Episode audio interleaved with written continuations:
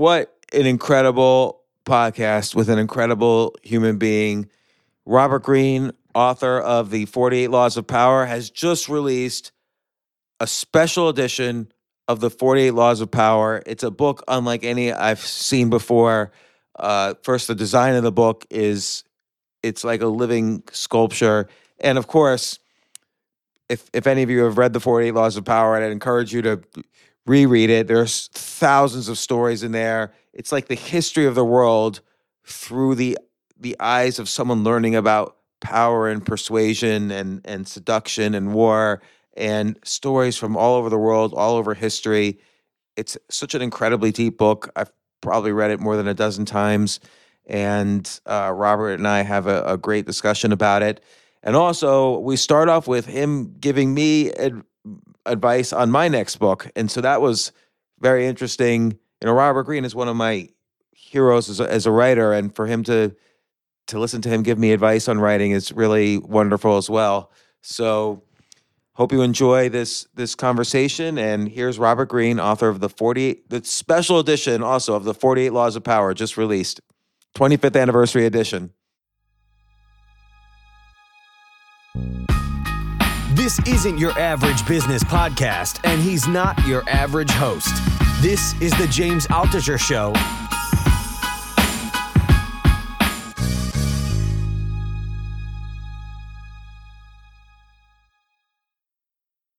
playing tournament chess where I was a chess master. I was after the 25 year break, I was starting again, and my goal was as an older person in my 50s now, trying to reach the level that I was at before. And it's been a, a fascinating experience. It's been unbelievable, the adventures. I want to hear about it. I'd like to talk about it. You know, I think it's something I can explore, as we talked about last time, through the lens of my book, Mastery. You know, I'd love to hear more about it. So well, let's definitely talk about that. I mean, I definitely reviewed your book, Mastery, as well, and and it, a lot of it did make me think of your book because just engaging in the idea of a quest has put me on this path to adventure. Whether or not I succeed in the quest is still unknown, but I've kind of improved as a person in the pursuit of this of this you know far off goal. So it's been very interesting. Well, I, I think just doing it, you've you've already succeeded. So uh, I don't think you have to gauge that or measure it by whether you become a grandmaster or whatever the stages are. It's more the fact that you're doing it, that you're taking this this journey. You know, whatever I don't like that word, but you're doing that. It's already successful. It's already something that's going to bring a lot of meaning to your life and teach you a lot. So I don't think there's any any metric that you need to use to decide whether it's been successful or not. That's that's interesting. I've been grappling with this because I feel like people won't be interested unless I achieve the goal. Um, but maybe I'm wrong about that. I don't know. What people are you talking about? Well, that's a good question too. I, I think my audience would in part be in part be older people who want to return to something they love and pursue it even when everyone tells them it's impossible. And another audience would be improving chess players. And so that's the audience I don't think I can well, but maybe that's not true because I have so many I mean I've had I've had dinner with the world champion in Norway. I've been, you know, in Amsterdam eh, for very special tournaments. I started writing for what was when I was a kid my favorite chess magazine, premier chess magazine on the planet asked me to write for them. Like it's been unbelievable all the things that have happened. I can't even believe that you're saying something like you you don't know whether it's going to be a success or not, and whether people who are already players of chess will appreciate it. You're you're beyond that point already, James. It's I can't I can't understand what you're trying to say there because you know you've you've had these amazing experiences meeting the Norwegian chess champion. Is that is that uh, Magnus? Yeah, yeah, yeah. That, you know, that's already incredible. You've been to tournaments. You've written articles. You're developing your brain you're going to write a book about this for sure. Yeah. It's going to be an amazing book. And if you ever want me to do any help for you on that, because I can already see the intense value out of it. No, but, I would love to maybe separately but, have a discussion with you. I'd really value your advice on this. But, you know, when you get older, the brain starts to kind of doesn't turn to mush, but it starts getting rigid. You start developing patterns of thinking that get rather set in their ways. And I know I deal with that every day and I'm I'm guilty of it myself. And something where you can exercise your brain, where you can feel synapses are forming and you're making some progress. For people in their 50s, even in their 40s, it's an incredible lesson. And then for those, you know, people in their 20s and younger are obviously going to be the best chess players in the world. And I talk about why that is so in mastery. In fact, you know, they're usually in their late 20s or early 30s. And once you get past that point, you burn out because you need that kind of energy and you need a kind of stamina and certain things that you that you're missing. So it's not going to your book wouldn't necessarily have value for that that crowd, but for anybody else, for, for even for me, I, I I would just absolutely eat it up. That's so interesting to hear because I've been really grappling with this issue. And I have achieved some milestones. For instance, in Georgia, I'm the senior chess champion of Georgia. So for over 50, Oh my, I've, oh I've my won that two years in a row. That's that's incredible. Yeah, and so I've competed in the national senior championship and did very well. And and but what's very interesting is my volatility is much greater than when I was younger. So I've been able to beat much higher ranked players than when I was younger, but I've also been losing to much lower ranked players than I would lose to when I was younger. So it's like That's my volatility have- is really insane. These are the kinds of things that you have to write down, take notes, and analyze and figure out why that would be. I mean, I'm sure if I thought about it, if I were in your head, I would try and I could figure out why that is that, that is the case. But things like that that stand out, little anomalies like that, as they say, are very eloquent. They would say a lot about the, your brain and and as as it ages. You know, I, I would think that it's it's a a function. I'm just throwing this out. I could be wrong. Yeah. A function of the ability to focus and concentrate. And so, when you're younger, even though young people are so distracted by social media, but if you just subtract all that, they have much greater powers of concentration than we do. As you get older, your mind gets fragmented and you lose that ability to focus very deeply for longer periods of time. And also the stamina that's involved in deep levels of focus. So if I were to, you know, randomly speculate, which might be just total BS, it's that your ability to focus deeply for long periods of time with requisite energy has degraded with age, and there's really nothing you can do about that. And you, you probably will get better at it, but that might might be the reason. I think that's right. Like what I was thinking recently is that it's directly related to I never used to think about how tired I was or whether I slept 8 hours. But now if I don't sleep that 8 hours and then I play chess the next day, if I'm in a 4-hour game, particularly later in the afternoon, I'm in, I'm in big trouble if I'm against the kid because I will Yeah. lose focus during the game. Yeah, that's totally that's totally natural. And so, you know, part of your of your strategy, if you want to get even better, is to work on that and to develop your stamina.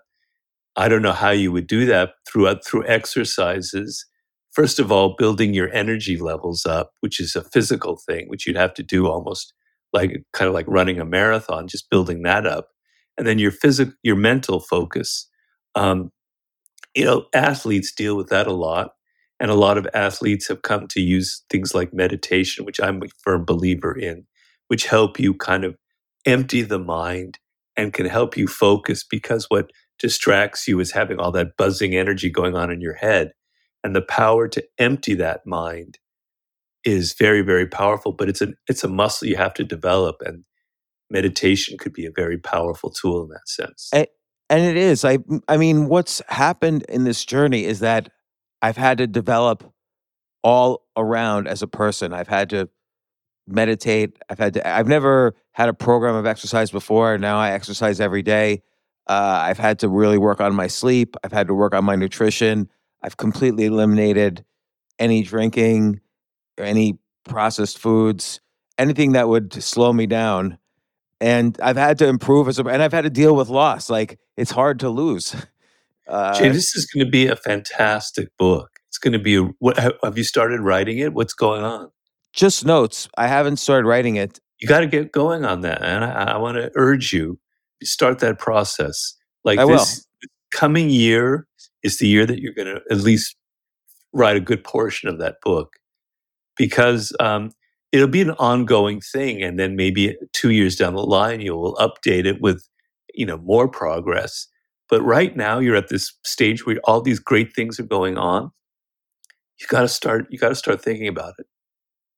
Yeah, you're right. And I've been keeping track of all the adventures along the way. It's been it's been really nonstop, and particularly as I'm entering this field now as an accomplished person in other fields. So people know me now in these tournaments in a different way. And it's just been a, a fascinating experience, although sometimes very depressing one.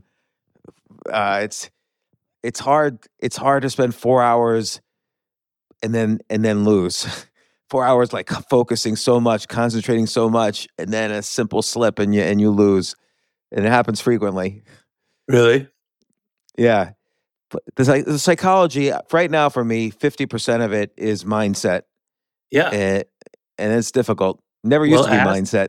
well athletes when they lose you know it's very common phenomenon. In fact a, a baseball hitter is going to lose you know 95% of the time. Um, they have to immediately they have to deal with this in a very immediate sense because that's their livelihood. And the main thing they do is if they're successful is let go of it right away. You know, don't hang on to that feeling of I lost because it's going to carry over and you're going to be developing these little glitches in your brain where every time you're at a critical moment in a, in a chess match, the little voice will pop up, that little hitch in your head will, will make you trip on your own your own negativity. And so it's very yeah. important to release that sense of loss. Okay, you can't repress it. I'm not saying that. That that's not functional either. But don't let it sit in you. Okay, so you lost this afternoon. Kind of steam over it through the night. Think about it. Take notes. Analyze why you lost, and then let go of it completely. You have to develop that power. But the best thing to do whenever you have a failure or a setback is to write about it. Take notes. You don't want it sitting in your head. The act of writing makes it an object, it objectifies it, it gets it outside and onto paper. And it's an excellent form of releasing. So it's not stuck in your brain, you're not thinking over and over. And also, it's a good way to analyze why you lost in a detached way without emotion, being emotional, going, if I, if I had only done this move instead of that move, the whole game would have turned on that. Why didn't I do that? Why didn't I think of it? Learning lessons and letting go is, is going to help you immensely in that sense. It, it's so funny that you're you're hitting it dead on, and it's interesting because I never did this when I was younger, but I asked that exact question that you just said, which is not exactly what was the mistake, because I know what the mistake was, but why am I the sort of person who made this mistake? And there's deep, deeper reasons now than I ever realized. Like sometimes, for instance, I'll go for an attack when when it's not necessary and I realized like I used to do this when I was a day trader. I was 20 years ago I day traded and I would go for very small profits. I would eagerly take small profits almost as if I was a couldn't trust myself that that my advantage was real. So I would go for a quick win when I had a small advantage, not trusting that I could build up this advantage for the long term. And there's something in me that that goes for tries to go for quick gains. Well, I remember now I have to qualify this as I played chess when I was a kid, but I haven't played since then, and I, I have absolutely zero expertise in it. I've written about great chess people, players in some of my books, but when I researched Bobby Fischer, for example, um, I noticed that he had crunched so many kind of patterns of games, right? That when he reached a level where he could think many moves in advance, and so the game for him was to be able to think 20, 30 moves in advance. I don't know how many it was in his head. And so he could afford to lose things, to lose a piece here and there, knowing in the overall scheme of things, he had a plan and he was going to realize it. So he wasn't caught up in the moment. He wasn't getting, oh, the, the player made a mistake. I have to hit on it because he knew that that could mess up his whole way, his whole strategy even though you have to be in the moment you can't just be completely in your you know going by your plan but the idea is you want to have a longer term the, the players that can play longer term that are not thinking just of the immediate move, but five or six moves in ahead in advance are going to be the ones that, that, that are going to be true masters. So when you make that attack move, you think, oh, it's you're ready for it, but you're not thinking deeply enough about the consequences of where it will leave you. You're absolutely right. Like like like Fischer had, and let's take Magnus Carlsen as a great example too. They have immense confidence in their ability to slowly, incrementally strangle their opponent. Like they Yeah. don't they don't feel a need. I've got to smash them now, or else I'm going to lose. They Yeah. don't feel that. So it's and it gives you a psychological advantage. Like people who sat down to play against Bobby Fischer knew that he was capable of that, and it already made them fearful. They weren't maybe conscious of it, but playing like Magnus Carlsen, you're already like you're already intimidated. You're already losing before the battle begins, to quote Sun Tzu, because you know he has that intimidation factor. It's part of his reputation. I'm not saying you could build that, but if you could get some of that, I think it would really really make you reach another level. Yeah, I I have to work on this part.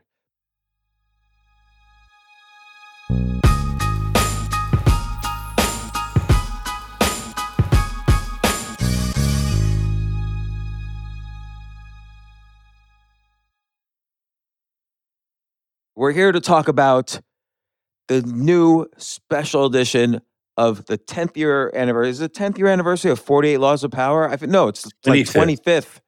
Yeah. Did you get it? Yeah, yeah, it's beautiful. I have to say, like the way you, when you first off the gold sides, the the the new cover, the photo that appears when you um, bend the pages, when you when you bend the book a little bit, the photo of you that appears. I mean, it's just a beautifully done book, and it reminds me that you before you even wrote your first book, you were a book packager. This new edition is like a work of art. It is a packaged book. We'll talk about the writing, but the book itself is like Well- a sculpture.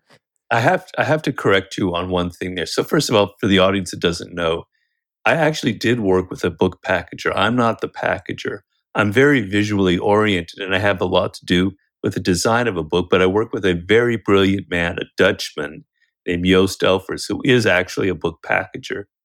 And the thing is, so as the 25th anniversary, his name is Joost. He wanted to create a special edition. We both agreed on that. And so he went back to 18th century technology because we're both kind of fascinated by the history of books and we've talked about it. And the publishing business has become really kind of depressing visually, aesthetically. Mm. Books don't look very good.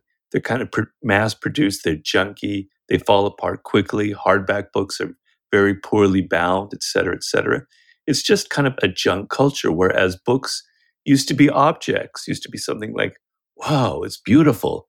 You know, if you collect old books like I have, even books from the 20s and 30s, like modern library editions, they're just beautiful. They're, the covers are beautiful. It's just, and they feel so nice in your hand. So Joost's idea was to go back to an old technology. And he discovered that in the 18th century, they had a way of doing the edges where you could flip the edge and create an image. Thought this is fantastic. So what he did do is when you flip in one direction with your thumb, you see a picture of me, a rather young picture, I must admit, because it's supposed to is a picture of me when the book came out. Um, and then if you flip the other direction, you see an image of Niccolo Machiavelli, who is kind Right. of my mentor, the guiding spirit of the 48 Laws of Power. And then he put it in a very kind of nice, uh, you know, vegan leather cover. And he created a logo for the 48 that's like kind of a new symbol for it. This is, I can't take credit for that. I approved of it. And I, you know, and, and I, I said, this is a great idea. But we have to give credit to this man, Joost Elffers. If you know anything about Dutch people, they are brilliant at design and they have great sense of visuals. So I was very fortunate to have him because he designed the cover of my first three books and the layout of it. So I can't really take credit for it, but this book is now available. It's a limited edition. We've only printed 25,000 copies. And after that, you, there won't be any more sales. So it will be a collector's item. It's a little bit pricey, $100, but if you're a big fan of the book and you want that kind of collector's item that will be worth a lot maybe in the future, I think it's it's worth looking into. I mean, I've been doing this podcast for almost 10 years. So I'm now at that point where I'm seeing a lot of 10th year anniversary editions of books that I first did interviews 10 years ago. And yes, maybe there's they're expanded editions, but you really I can't say it enough. Like you really elevated the art form of designing the book. And you and your, and your partner in this, Yeah. I will give full credit to. And it really was inspirational how you did this. I'm curious. Somebody showed me a book the other day. Uh, I'm curious if you've seen it. It's called Arete, A R R E T E, Oh, Brian Johnson, of course, of course, yes. and it- it's got like 400 chapters in it. It it all it made me think of you a little bit because it also has some element of design. But even the original edition of 48 Laws of Power, I mean, I'm I'm looking at it right now, not the special edition, but I I also I I went since I, I've been on the road for two weeks, so I went and bought this um, just the other day.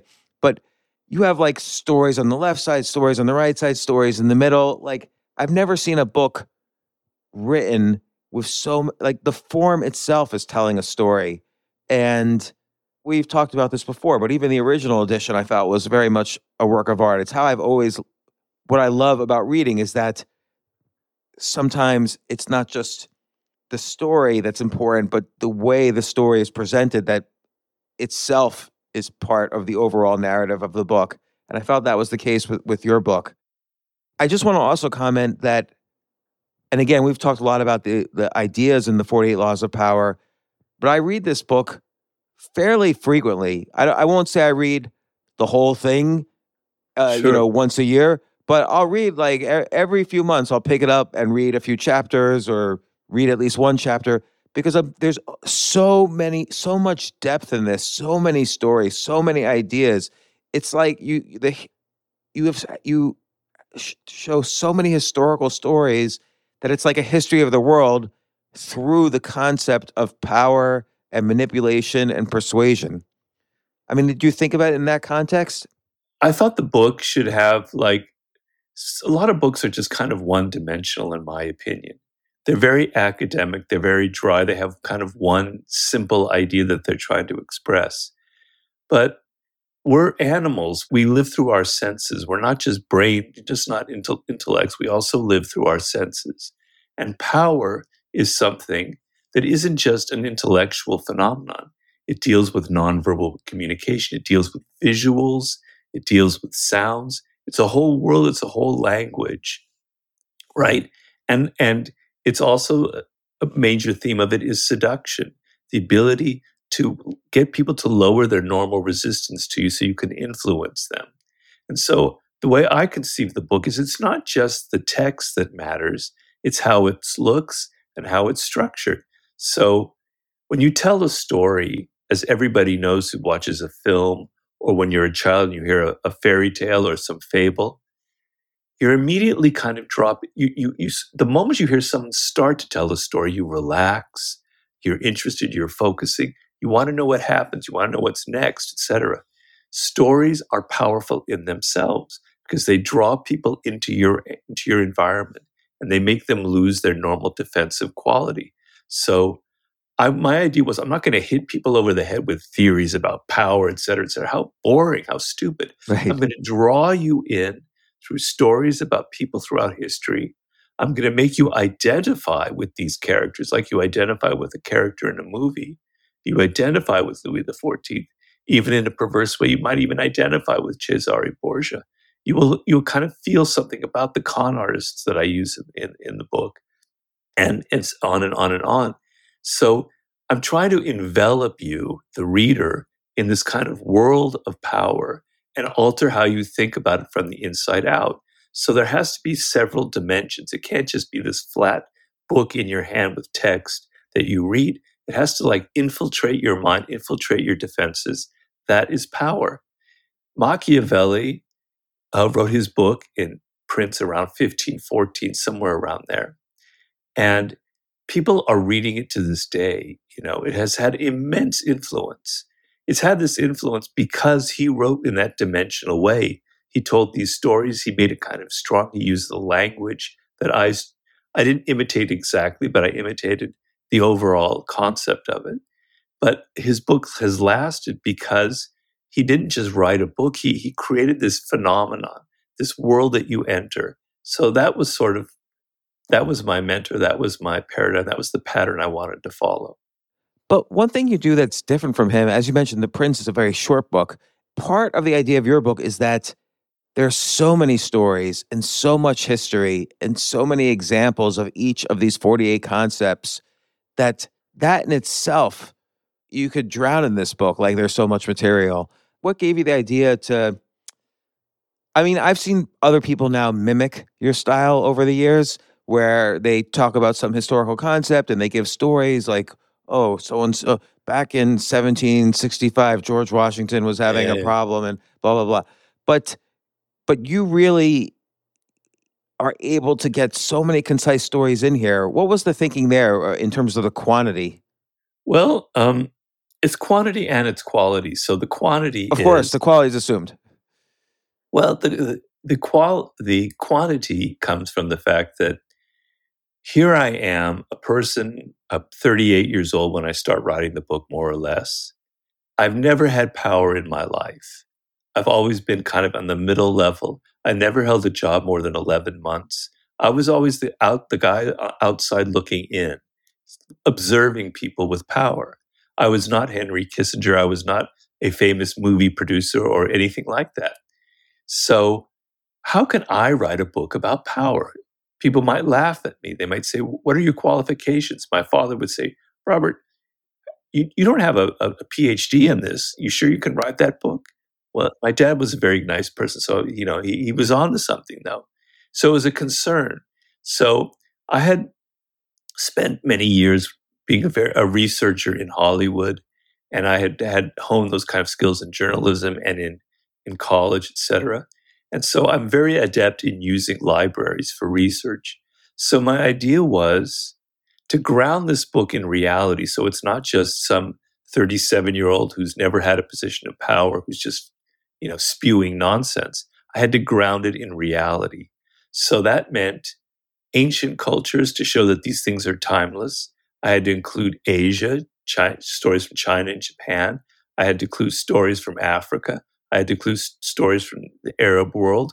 I had to make it international, all periods of time, all cultures, etc. That's a massive task. But when I when you put all that together, then you have to say, this is something that's human. It transcends the moment. It, it's 20, it's 1998 when the book was out, but it's also something that was real 600 BC. And then you see it's also universal, covers all cultures. So having that pastiche of all those different cultures and periods and all stories, also from every particular angle. So I have artists, I have generals, I have political leaders, I have criminals and con artists, you know, I have art dealers, I have chess players. So coming from all these angles, all those periods, all those cultures says this book has the feel of reality, you know, and that's that was sort of the task that I I gave myself. Now I was it- younger and I had more energy then, so I was able to do. Now I, I still do the same thing, but it takes me so much longer to do, just like your your chess problem. But But it's interesting because I think with age, the ability to recognize common patterns in different historical situations probably increases. You know, it's not a math problem, it's kind of an experience problem. And so like the way you weave in, you know, like in one chapter, the same chapter will include some story about Roosevelt, some story about Cleopatra, some story about Borgia, all to make the point that these people cleverly used manipulated other people to do what they wanted because if they had done it, they would have been perceived negatively by the population as opposed to the way they ultimately did it. This is in the chapter on basically using other people to do your you be be as clean as possible. Don't get your hands dirty. And which is one of the 48 chapters, but but there's this sense of validity when you show all these stories. I feel like I'm getting smarter. And so part of the reason I like the book is you're making me think I'm smarter by reading it. well, yeah, and um, you know, I, some of the most satisfac- satisfactory um, feedback that I've gotten is I remember uh, maybe 15, 20 years ago, a, a librarian at the Dade County Library in, in Miami wrote to me, and it's in an inner city area. Most of the people that go to that library were African American. He said there were kids there, like 10 years old, who would come in, or probably a little bit older, and they would read the book, and suddenly they were getting turned on to history. And they wanted to read about Julius Caesar, and they wanted to read about Haile Selassie, and they wanted to read about Cleopatra, etc. So it, I've had a lot of people who aren't normally readers of history get excited and become students of history. And a lot of it comes from the fact that history can be a very dry subject. It can be a very dull subject because academia generally kind of deadens anything that it touches, I, I believe. Mm-hmm. Whereas, mm-hmm. and I'm writing right now for my new book a whole hit, a chapter on my relationship to history. But history shouldn't be like that. History was people who were alive, who were facing dramatic moments, who were living in everyday situations, who were who had insecurities. They could be just as neurotic as people in the 21st century. They had problems. They were narcissists. So they were living in the moment. They were alive. And history doesn't. A lot of books don't don't come from that. They don't express that. They they describe it as if they're just these dead people. They have facts and theories, etc. But we humans aren't theories. We're not just these grand patterns in history. We're living individuals. So when I write about Roosevelt, or I write about Borgia, or I write about Julius Caesar, I'm trying to say they're human beings. They're not necessarily these legends. They're facing dramatic situations in which they could lose and they and loss for them means death. And I wanted to draw you into the drama of history. And history to me should be the most exciting subject of all to just realize that our past includes some of the most insane things that have happened, things that just absolutely blow your mind. I'm describing in my current book the uh, the uh, conquest of Mexico of Aztecs by Cortez, and I'm describing when they first arrived there, arrive at the city of Tenochtitlan, which was what Mexico City was. The Spaniards are going, "Oh my God, this is the most beautiful thing I've ever seen in my life. This city." I'm like dreaming. I don't believe that it's real. And these are the actual accounts of the people, the conquistadors. And I go on to describe what that city looked like. It's it's like something from a fairy tale. It's like something from a dream.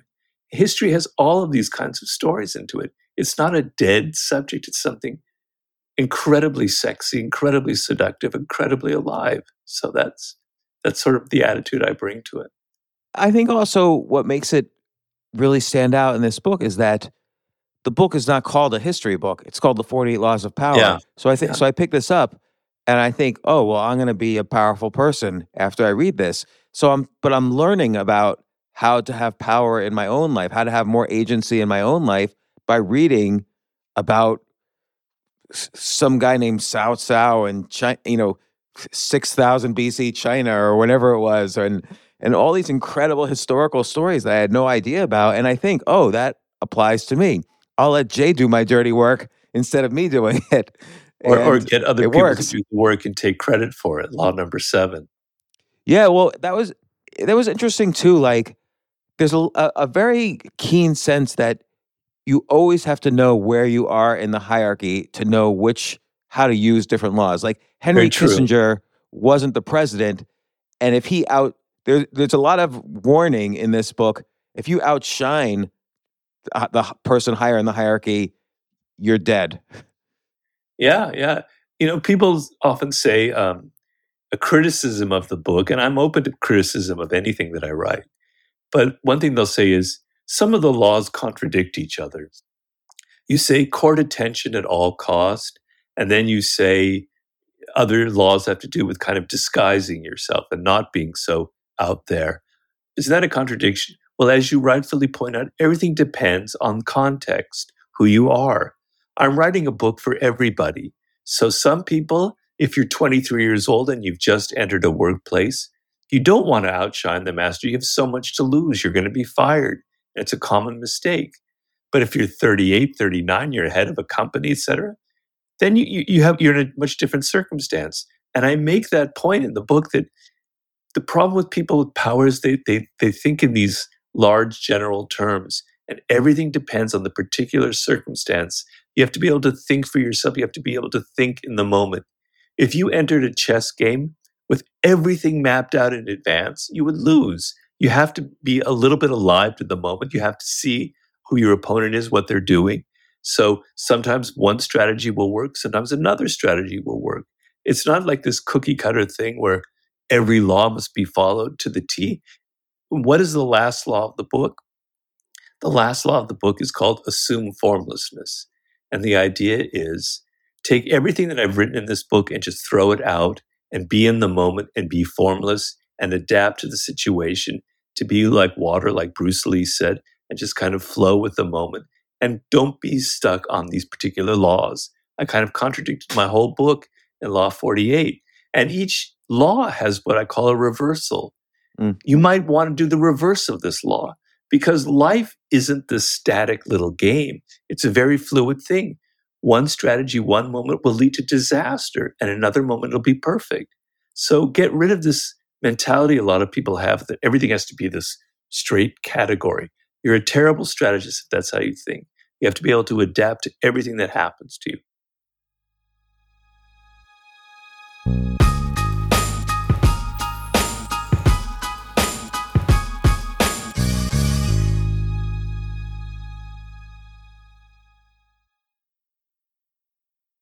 You know, this whole concept of using these laws of power, depending on where you are in the hierarchy, the way you were just talking about it reminds me of basically the definition of talent.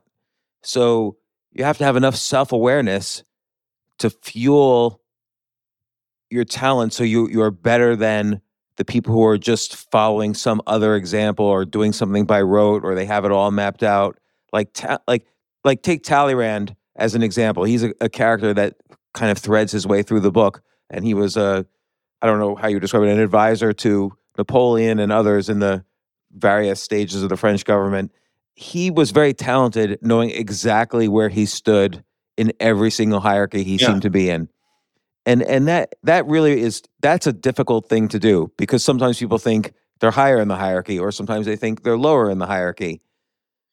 Well, it, it all comes down to self awareness and observing and, and just thinking and being alive in the moment and not being caught up in the past.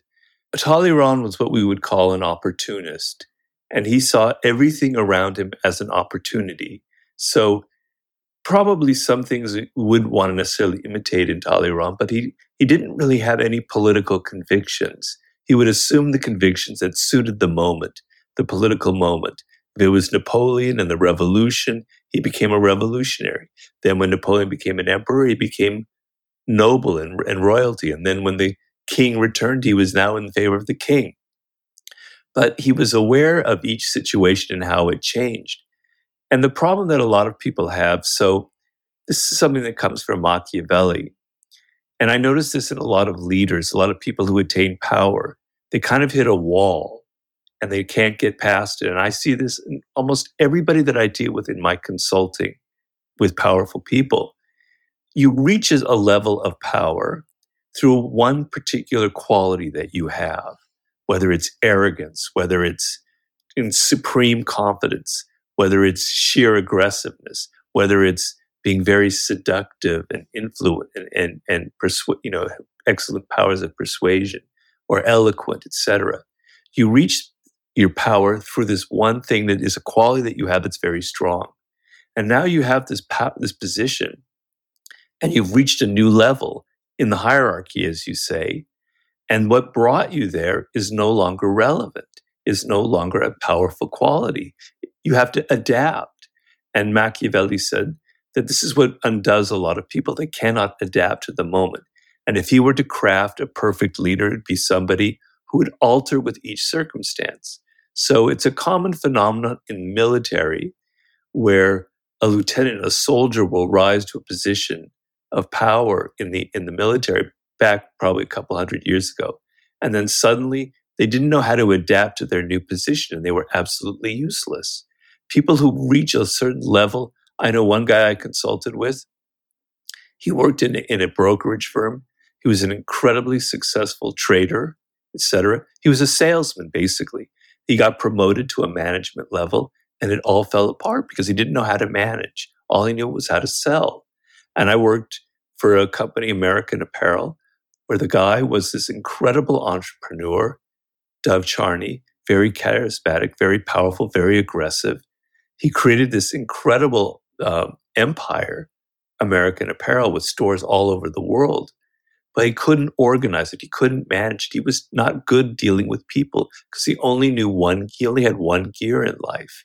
And I kept trying to tell him, you've got to adapt, but he wouldn't listen to me. And so the lesson for people in the world today is your, your, your circumstances are always changing. You might rise up in the hierarchy, you might fall down. You have to adapt your mind to where you are, to the circumstances that you're facing. You have to adapt your mind to the world as it is. So your industry, I, I, my work is in publishing. Publishing is changing by the moment. To publicize a book now in 2023 is completely different from how you publicize a book in 2018. So you have to be alive to how everything in the world is changing in the moment. You can't be stuck in the past. You can't be stuck in a moment, you know, what, what brought you to success and power. You have to continually adapt. Yeah, and you know, it's interesting that you also have examples of people who who were brilliant but couldn't adapt to their circumstances or didn't understand the circumstances quite correctly. So, like you talked about the difference between uh, Tesla and Thomas Edison, and I really didn't understand the level to which Tom Edison wasn't really a technologist and was more just a a, businessman slash salesman, and Tesla was a true technologist who didn't really understand business at all and was too trusting. And I want, you know, and, and he kept falling into the same traps, whether it was with Edison or Westinghouse or JP Morgan. Like, what could someone like that have done to sort of adapt a little better? Or, or do you think he was just incapable? Maybe he was so good at his technology it, it gave him an inability somehow to to read people. Yeah, um, I think uh, you know some people, a lot of people who are very talented, who are very creative, either in sciences or in the arts, can be very naive. And I definitely fall into that category. I was a very naive person when I entered the work world for quite a long time. I still have a little, a little bit of that seed of naivete, naivete in me. And um, how so? What's an example of what? Of you being naive w- well, in the industry? Law number one: never outshine the master. I violated that law once and twice, and possibly a third time, which I'm not sure of. Of course, it was before I wrote the book, but um, I was aware. You know, I was trying really hard to please people. I had a job, for instance, on a television show as a researcher, and essentially the more stories that got produced from your research, the better you were, obviously. There was like a hard, fast metric for it. And I was by far, I don't mean to brag, because I'm not good at a lot of things, but I was good at this one thing. I had by far the highest number of stories that were being produced. And so I thought, well, you know, that gives me a lot of confidence. I can almost do anything I want. I kind of dressed you know, this is the 90s. I kind of dressed in a grunge way. I didn't really care what I looked like. When we had meetings, I wasn't really paying deep attention. Anyway, um, I ran afoul of, of my boss and I got fired. Essentially, I had developed an attitude thinking that I was greater. I was so good that that was what was mattered. But what mattered was you fit into a group. People have egos. So that person that fired me probably thought, this this young kid thinks he's better than I am. He's after my job, et cetera, et cetera. I made her insecure, and therefore I suffered. And so I wasn't aware. I wasn't aware that people could be political. I wasn't aware that people had these egos. And early on in my career, when I when I was in New York, when I was working for magazines, I made a lot of mistakes that way. I didn't I didn't have this radar that goes, that person you're dealing with they're insecure that your boss, et cetera, et cetera. And you have to kind of tailor what you do and what you say according to what you gauges their insecurities. So I was naive in that sense. I had all of these ideas coming from college that what mattered was just being good at what you do, being creative, etc. But no, you have to be political in this world. So I was naive that way. Do you think you increased your skills in this area, or do you think researching this book increased your skills? Like what what snapped you out of it? I, I, I got better out of it as I as I suffered, as I made mistakes and I learned from my mistakes and I analyzed them. I was progressively getting better. And then, you know, I've always been very observant of people. So, as I said, I never really had power, but I was always kind of watching them. But I had blind spots, which is one thing that I revealed here now. So I wasn't perfect in my ability to observe and gauge where people were. So I was always pretty good, but I had some of these blind spots. And one of those blind spots was thinking, I'm so creative, I'm so superior to everyone that I can just get away with things. And that's a terrible, terrible mistake. And yes, in writing the books, obviously, I've upped my game, you know, and I, it's not going to be easy to trick me or manipulate me now that I've written the book, obviously, because I, I can see through anything a mile, 10,000 miles away.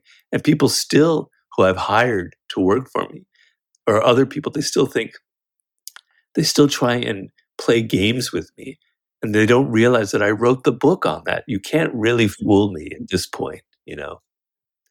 You know, it's interesting you use the word phrase blind spots because I was almost thinking as I was rereading this book that it's a it is a book about blind spots because there there is no manipulation without someone being blind to the machinations of another person.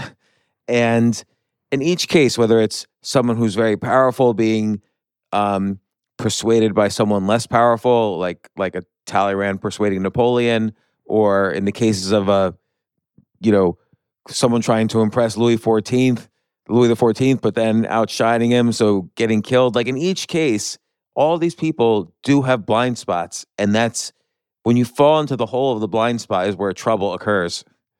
Yeah, I tell a story. One of my favorite stories in the book involves a very famous con artist named Count Victor Lustig uh, who nobody knows exactly where he came from, but he operated in, in Florida in the United States. And one time he decided to con Al Capone. Now that takes real cojones, if you know what I mean. To yeah. be, you know, if he catches on that you're trying to con Al Capone, you're going to be, you know, wrapped in cement and thrown into a river. But he went to Al Capone and he goes, Mr. Capone, you give me $50,000. Uh, he presented himself as this incredible uh, you know, business person. You give me $50,000. I'll be able to double it for you in three months. Okay. And Al Capone goes, I don't know, but the guy seems so confident. I'll, I'll give it a shot. Why not? You know, I've got the money. So he gave it to him. And then three months later, he comes to Al Capone's office and he goes, Mr. Capone, I'm really sorry. It didn't it didn't pan out the way I did. The money is lost. I feel absolutely terrible. I, I you, you trusted me, you know, and it was, and I felt so honored that you trusted me, and I failed. And is there anything I can do for you to pay to make up for this? And Al Capone goes, well, I appreciate your sincerity, uh, Mr. Lustig, and don't just let it go. It's all right. We'll just forget about it, okay? All right, but I won't do business with you again, but just forget about it. Okay. Well, that that was the con was those $50,000. And the way he conned him was his sincerity. And by buttering up to him, because I, I, left out part of the story, which he was flattering Mr. Capone, how smart he was, how great he was. And so he knew Al Capone's weak spot, which was he thought he was a tough guy. And here he was appealing to his softer side. So to give Al Capone the chance to be noble and go, oh, that's all right, I'll forgive it, was incredibly appealing to his ego. And Victor Lustig was a master of psychology, and he knew that even though he might be killed, more likely he'll either he'll ask for some of that money back.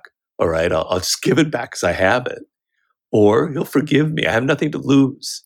And so, you know, the con game worked because even the most evil, the most violent man on the planet has a blind spot the need to be flattered, the need to feel noble and, and better than what he was.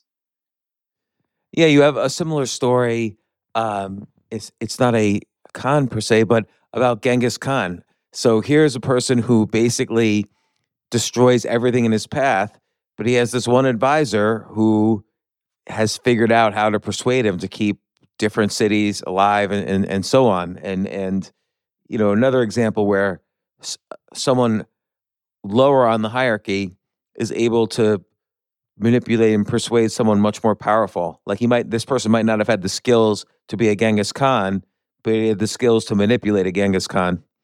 Well, he knew that it's a law about self interest. Instead of appealing to people's sense of generosity or morality in, in all cases, you want to appeal to their self interest. And he understood that Genghis Khan was that kind of person. If you can show me what I can get out of it, I'll do what you want. So he basically persuaded him that if he annihilated the city, if he killed 1 million people, as he often would do when he destroyed a, a, a civilization or, or an empire, you're going to lose this, this, and this. It's going to hurt you in the end. And he gave very rational reasons for it.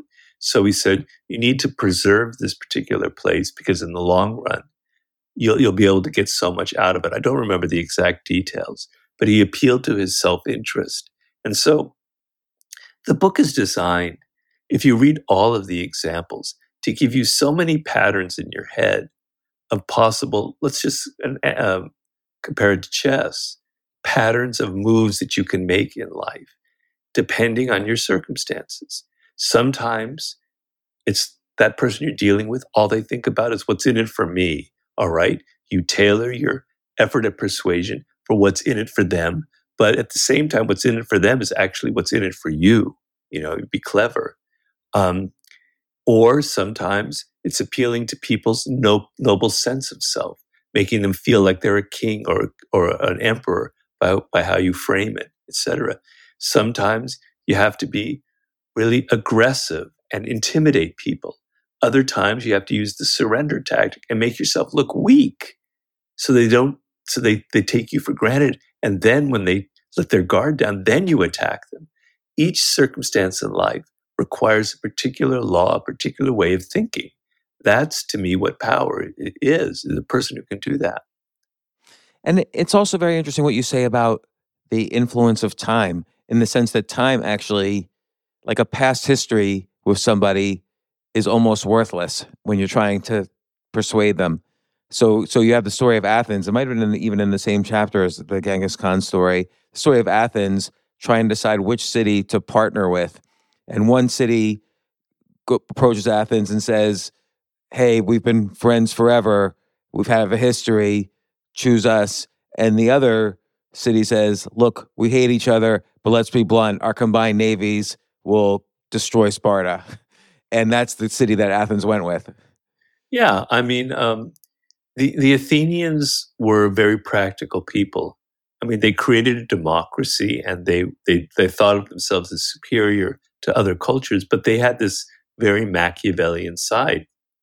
They were very practical people. They were great business people. They had incre- they were merchants. It was a commercial city. They were seamen. They were they were they were very fluid in their thinking as opposed to the Spartans, right? And so they were very open to an appeal that would in, increase their security and their power because they lived in a very insecure world. So I tell people when you're trying to get a more powerful person on your side, which this small island was trying to do with the great Athens, don't try and say, you know, um, you've d- uh, I've done favors for you in the past. You need to do this for me, or this is what you know. I, I'm really great. I can do all these really wonderful things for you. Instead, tailor your argument, your attempt at persuasion at exactly what they need, what is in their self interest, what will make them look better, what will make them more productive, what will make them more money, what will give them more success in life. Nobody can resist that. If somebody came to me instead of saying, Robert, I have brilliant ideas, I can be your best assistant you ever had, which people do if they said, Robert, I can save you time. I understand that you're probably way overworked and you can't deal with all these things going on right now. I'm going to literally save you time by doing this, this, this, this, this. I will organize your life. I, it'll be hard for me to resist. I'm not asking people to do that. Please don't get me wrong. but if instead, if you appeal to what people need, what their weakness is, and the weakness most people have in the world today is time. They're just overworked. They don't have time for all these little details that are, they're facing. So be strategic in life. That's what it comes to. Just don't be all about your ego and about who you are and how great you are. Be strategic and think about the other person and the circumstances and what will get you what you need. You know, one thing one thing I notice in in all of your books is you rarely write about yourself. I sort of feel like there's there's two m- main styles of nonfiction that I really enjoy. There's what I literally call in my house the Robert Greene style, which is kind of making these different, talking about these different concepts through tons of really great historical examples. And then there's almost the what I'll call the Charles Bukowski story, the, Yeah, yeah. style, the the dirty realism of like he just talks about himself and gives his opinions throughout these outrageous stories about himself that are more or less true. And you've you've never really written about yourself at all, but I know you have many interesting stories. Is there a reason you don't write about yourself? Well, I appreciate the Charles Bukowski style of writing very much so, and there are people who are very brilliant at it. Um, I guess it's it just doesn't fit me. I've always felt uh, it's I don't know. Um, I think it's because I had so many years of failure in my life, and, and I'm being realistic about that. By the time I wrote the 48 Laws of Power, I was essentially pretty much a failure. I had had 50, 60 different jobs. I couldn't stay at one more than a few months. I was never really made that much money. I tried many things and I failed at being a screenwriter. I failed really at being a good journalist. I failed at writing novels. So built into me was I was kind of beaten up, you know, and so I thought a slight inferiority complex, like who am I to write a book about power? Who am I to write a book about seduction or warfare and strategy? Okay. Well, if I wrote about myself, it just wouldn't feel right. And so I, I don't feel comfortable in just using personal examples because I don't think they have weight behind them. Whereas, so things in the moment, in the present, are very hard for us to gauge. It's very hard to say that Elon Musk is this incredible genius or Elon Musk is this incredible failure. In 30 years, we will know very definitely what he was, and history will be written on the subject because they will understand the context, they will understand how things play out. So if I write about my little personal stories about, you know, things I dealt with, like I mentioned when I got fired, it kind of makes the, the idea sort of trivial and banal, and it just seems like it's just personal. Whereas if I talk about the same idea with Louis XIV and a man who outshone Louis XIV and gets thrown in prison for the rest of his life, well, then the reader goes, "Wow, yeah, that's that's really interesting. That's exciting. I can understand that." So I just don't feel like my personal stories rise to the level of something that's that you know I don't mind talking about them in podcasts, but I'm trying to write books that are going to last for 50, 100, 200 years, and writing about my little personal experiences. They don't seem large enough. They don't seem mythic, you know. But since the age of 38, though, you've gone on this adventure. This, you, know, you've become this massive best-selling author. You're you have you are the person who's written the books on war, seduction, power. You know, you co-wrote a book with 50 Cent. Uh, you know, his his take on the the you know power. And you've had, I mean, you like you've mentioned before, you've consulted with major companies. Like when after this book was published, when did you realize your life was changing because of this book? Well, I think the, the real wake up moment for me was about four months later. I got invited to Italy of the Italian version of the book had just come out. It was my first real uh, international book tour. And I get there and like I'm wined and dined. I'm taken to the island of Capri, which if you've ever known is just incredibly beautiful. I had paparazzi like taking photographs of me as I emerge out of the out of the out of the water, you know, out of the Mediterranean. You know, I'm eating in these fancy restaurants, and then I'm taken to Rome where I meet a man named Andreotti who used to be the president of Italy, who had written a a review of the 48 Laws of Power because he's considered like the most Machiavellian politician in Italian recent politics. You know, Jesus Christ, I, I compared it to like Mr. Toad's Wild Ride at Disneyland, where it takes you through this like hallucinogenic drug experience where you're going through all these little things and you're like eight years old and you go, whoa, this is insane. It was like Mr. Toad's Wild Ride because I had not, nothing like that ever happened in my life before. So that was when it started to go, hmm, something here is changing. And then slowly, as like a year later, I read that Jay Z quoted the book in a Playboy interview. I started seeing that it's infiltrated the hip hop world. So it's entering popular culture. That was like another kind of second revelatory moment. So the, it had these little moments along the way. I'm just curious did ups and downs still continue for you, but in a in a different way? Like, you know, what what were some down moments? Yeah, I mean, um, when the Art of Seduction came out, uh, it literally came out two days after 9-11 and uh, nobody was interested in my book and rightfully so but it was like oh my god you know my second book is out and nobody's going to write about it very selfish of me you know, I must admit that, you know, it's natural that people feel that way and I'm admitting something bad, but I, I, I understood it very quickly, but I was very worried.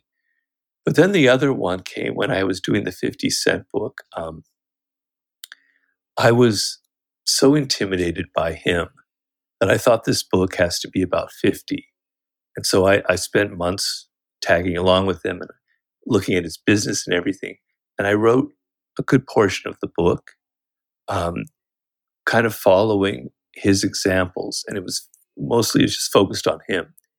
And then, like um, as I was nearly the nearing the end of it, the publisher of that book, Simon and Schuster, I believe at the time, they canceled the project, ostensibly because we were too late in delivering it. But I think they didn't think it was very good.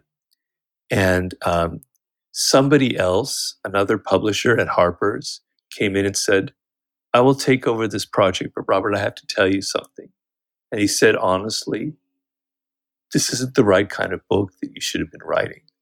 It should be more about you and your way of thinking and not so obsessed with 50 and everything that he's ever done. It should be a book that kind of reflects my way of thinking. You have to change the whole thing. You've spent a year writing this thing. You have to throw it away and you have to do something else. And on top of that, you only have eight months or nine months to, to finish it. Whoa. First of all, a blow to my ego, me who's written three bestsellers. Yeah, I failed, and it's true, and he was right. I had to admit that that I was wrong, but it was a very depressing moment. And then to realize that I have to go get a whole new approach to it, and then I have only so much time to get it done. That was a moment that said, you're not as great as you necessarily think you are. You can make mistakes, and you made a mistake. So be more aware of it. Don't don't let your ego get involved in this kind of thing. Although in this case, it was the opposite. I I was trying. My ego was like going down, and instead of asserting itself more in this particular in this particular project. And what's the what's the new book you you've mentioned you're working on? What's that about? Well, um, it's it's many it's a book about what I call the sublime, and um, in the tenth chapter of the Fifty Cent book, uh, I talk about it, and in the eighteenth chapter of the Laws of Human Nature, I talk about it um, in relation to our mortality and death. And so I've talked. I've, it's something I've wanted to been writing for for seventeen years, but I got sidetracked by other projects. Um, I've been thinking about it, and I've put it in other books, but essentially the idea is that um, we live in a world that's that's kind of limited. Human beings live in a world that are conventional, that have certain codes of behavior, and I, I compare it to a circle. And inside that circle are everything that you're supposed to think, ways you're supposed to behave, ideas you're allowed to have, you know, behavior that's acceptable. That circle won't look the same, won't be the same as it was in ancient Egypt. They won't have the same codes of how to think, how to behave, but there's still a circle because we're very conventional. We try to order human life according to these codes and conventions. Well, the sublime is everything that lies outside that circle.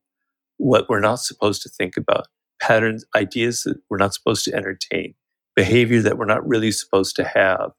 And when you tell somebody, this isn't really what is acceptable, this isn't really what you're supposed to think about, it immediately stirs the desire to go beyond those limits because that's who human beings are. We have this perverse streak in us. And so the ultimate thing outside that circle is death itself. Like, we don't know what death is.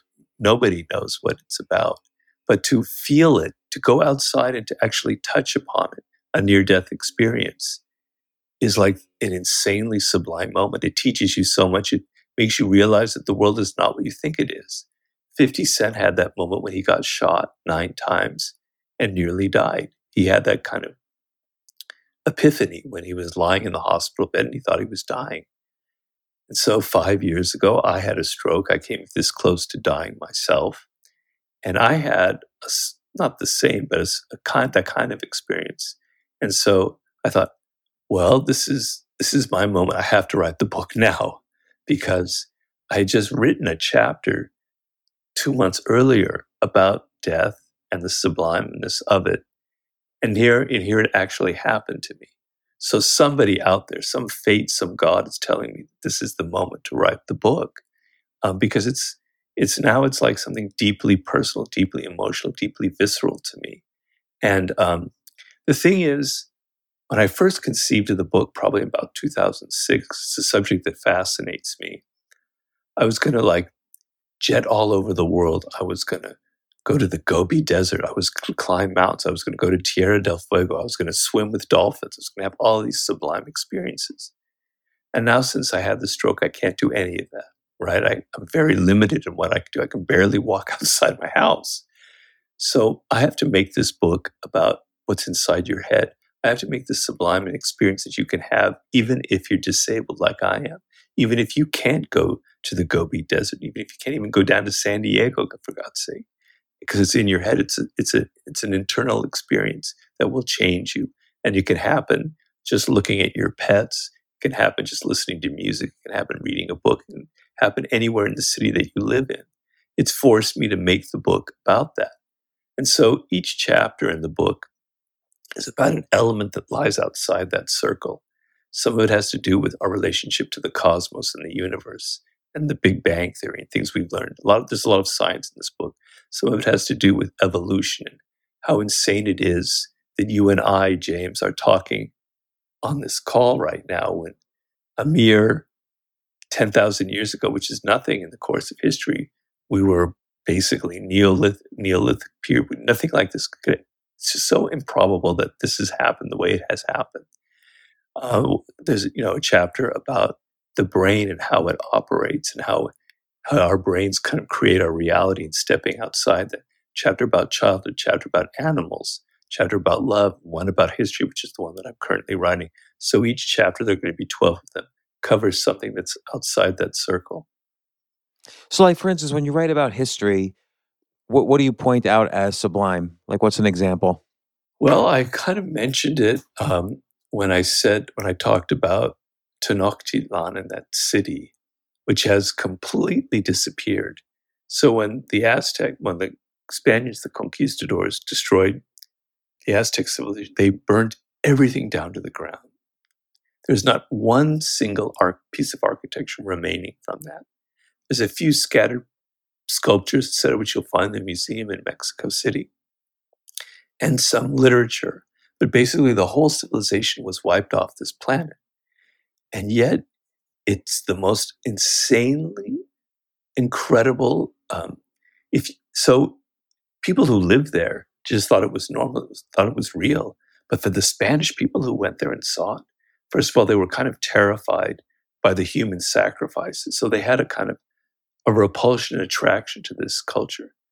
But aesthetically, sensuously, it was the most insanely wonderful thing they had ever seen. They never got over that experience, right? So history contains those moments. And I'm trying to show you that I call history uncanny. And if you know the, the definition of uncanny, it's a mix of things that are familiar and unfamiliar, like in a dream. So in a dream, people are kind of familiar, but they're acting differently. They're, they're familiar, but they're not. They're doing things different. And that's what makes a dream so strange and weird and compelling. If everything was familiar, a dream wouldn't be interesting. If everything was strange, it wouldn't draw you in or, or, or stick with you. But that mix of things is like a dream, is what is so compelling. History is like that. The people are different. The culture is different. How they were thinking, how they dressed, how they smelled, how they the food they ate. But then there's something familiar about it. There's something about the human experience that has never changed. That mix of things is like a dream. And so when I enter ancient Babylonia, when I try and enter like the world of Paleolithic, our ancestors, or Ch- uh, the Chinese city in, in 9th and 10th century, I have that feeling like I'm entering a dream. Like it's, it's almost too fantastical to believe that this is actually part of our heritage. So history is completely sublime. We don't look at it that way, which is what my chapter is about. I'm trying to alter, reverse mm-hmm. your perspective. It's not a dead thing, it's something that's very, very alive. And do you think having the stroke and and kind of forcing you to be not as physical has opened even vaster new vistas for yourself in terms of finding the sublime in, in the everyday things around you? Yes, it does because, you know, what am I going to do? First of all, when I write a book, I have to I have to live it in some degree. I have to feel it inside of me. I can't just write about things that are abstract. And so I have to have some of these experiences that I'm writing about. And so it's forced me to find those moments, you know. So if I write about animals, uh, because I have a very long, deep relationship to the animal world, uh, it's something I've always been attracted to. And I wrote about our relationship to animals and some amazing stories. I now I have to when I look at birds, I never look at them at the same way because of this story that I wrote. Or when I look at my own pets that we have in our house here, um, I have to bring that kind of awareness to it. Um, then when I'm writing about history, I, I can't go I can't go to Rome and look at the ruins there and feel it in the moment as I planned to when I wrote was writing in 2006. I have to do it in my head. I have to do it in my armchair. And I'm able to do that because I, I have a strategy and I, and I share that strategy with the reader about how you can make those things happen. You can do it through reading, you can do it through looking at, at images, but you have to do it with a certain mindset. So each chapter I have to live through. Um, and it's it's it's been a very it's been I can tell you one thing. My life is very limited. You know, I can't do the things I used to do. I can't hike. I can't swim. I can't ride a normal bicycle. I have a special bicycle. But those moments in the day after our podcast is over, where I have those three or four hours to write, it's the only thing I live for. It's the most magical moment of my day because it, it just like gives me a spark. So yeah, I've had to live this book in a way that I couldn't have done it before my stroke. Hmm. And when when's the book coming out? When do you think you'll finish? That's the million dollar question. Um, I'm on chapter eight. I'll be finishing that in a month, and there are 12 chapters. Um, so if I really get my act together, which is going to be not that easy, I'm hoping it'll be ready in 2025. Not next, not uh, this coming fall, but the fall after that. Well, because books take like nine months to to go through a system. I, I, I can't wait to I can't wait to read this one. I remember you talking about it when and and also us speaking about it when we spoke about the laws of human nature. But I, it's it sounds uh, it sounds incredible. So I can't wait for it. Well, Robert, as always, I benefit so much from these conversations, and also when I'm preparing for a podcast with you, I and we've had many now. I always go through your books again, and and it's just I get new perspectives each time out of it. Like it's these books have really uh, changed me, and I'm I'm really grateful you you've written them, and and just your writing also. I I, I don't want to. You have a very good blunt style of writing about these historical events. There's there's there's almost a poetry in your lack of poetry in how you describe these events. Thank you. It's you're you're telling it how it is, but it's in a com- very compelling way, uh, and this the the storytelling aspect is kind of hidden in how you write it, uh, as opposed to being very overt about it. If that makes any sense, but uh, I I always learn from your style. And again, we spoke about before the podcast. I feel I could I could sometimes I read books and I say, oh, he's this guy's copying Robert Greene, but not doing it as well. And I don't mean to put them down. It's very hard, I think, to write like you. But uh, but I think it created a genre the the way you write. And uh, I always I always see that when I when I read these books. In addition to the usual just vast amount of knowledge and uh, I get from your books. So so thank you again. I'm really glad you put out this special edition.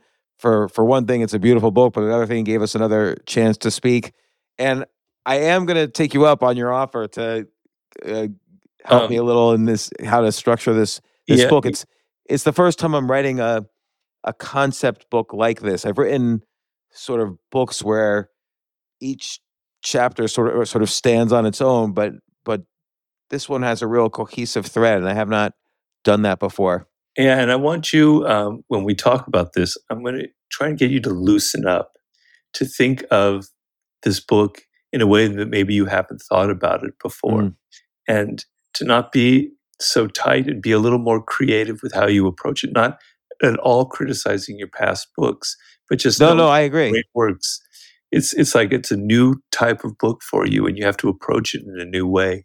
And I will help you with that. I don't help many people because I'm way inundated with work, but I genuinely believe this could be an extremely exciting book.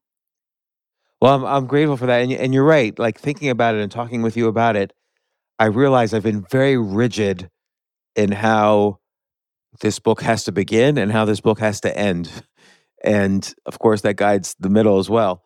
So, but but well, you're right. I've already been experiencing incredible things that are book worthy, and I'm not I'm not a 22 year old. I don't have to write about how I become, you know, champion of this or champion of that. It's the experience itself has been uh, this incredible adventure. Yeah. And, and, and how you write it is going to be the key to making it compelling for the reader because just uh, on its own, it's not going to work like that. You have to approach it a certain way. And I can feel it in my head. I'd have to spend time and, and discuss it with you, but I can, I have a, a sense, uh, as we say in German, a Fingerspitzengefühl about how it could be.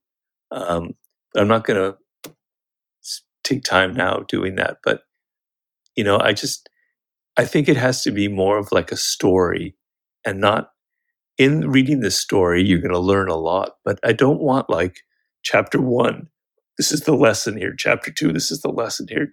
I Yeah. want it more loosely structured. Yeah, this is a very good way to think about it. It gives me a lot of food for thought. So, so thanks again, Robert, for for coming on the show. And Well, the the special edition of the Forty Eight Laws of Power is just a beautiful work of art. Not to mention the book is a great book, but I really just love how you how the book is designed and packaged and and uh, it's a it's a special book. So I encourage people to look at it or get it or whatever they want to do with it. But if you don't get that book, get the first edition, which also is beautiful book. So enjoy and and Robert once again thanks and and thanks for coming on the show. thanks for having me, James. I really enjoyed it. I always enjoy it. So whenever you want me, just let me know. Excellent. Me too.